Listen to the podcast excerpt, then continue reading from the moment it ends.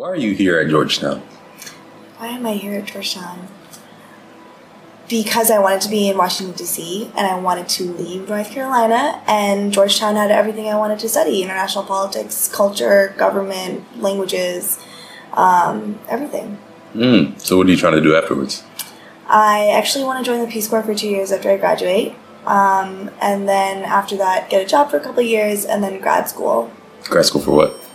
I'm thinking of doing like a comparative religions um, study or go in complete opposite direction and do like international security because um, I'm doing culture and politics as undergrad and so I don't really have much of the security like uh, side of things.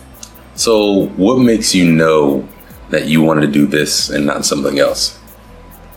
I, how do you know what you want to wear in the morning instead of something? I don't, I don't know. Just, um, I I think the idea of the Peace Corps really appeals to me because something that has been a common theme throughout my life is service to, to other mm-hmm. people and other communities.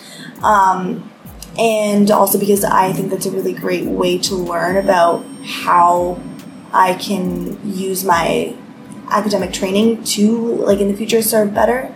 Um, because how can you know what to fix if you don't know what the problems are? Mm. Um, and then I think I definitely want to get a job for a few years before grad school because one of the things that I always think about is that my entire life, the only thing I've ever known is school. I don't know how to do anything except for school. I know how to study, I know how to write papers, I know how to take exams, I know how to do my homework.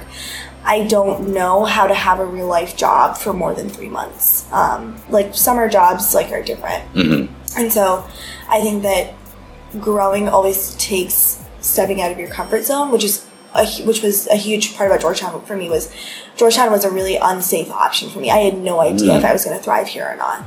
Um, and so getting a job for a few years before grad school means that I have to change how I live my life, how I function, um, what kind of skills I have, and how I interact with people, and everything about my lifestyle mm. so that I can learn how to do something else besides school. And then I can go back to school and realize that oh, you know what? I can do both, and this is this is what I need to study now in order to keep growing in the future. Hmm. What's your name? You didn't ask me that first. No, I didn't. Piyusha. Say it again. Piyusha. What's your last name? Mittal. Thank you, Piyusha. Mm-hmm. Look at that. That was so good.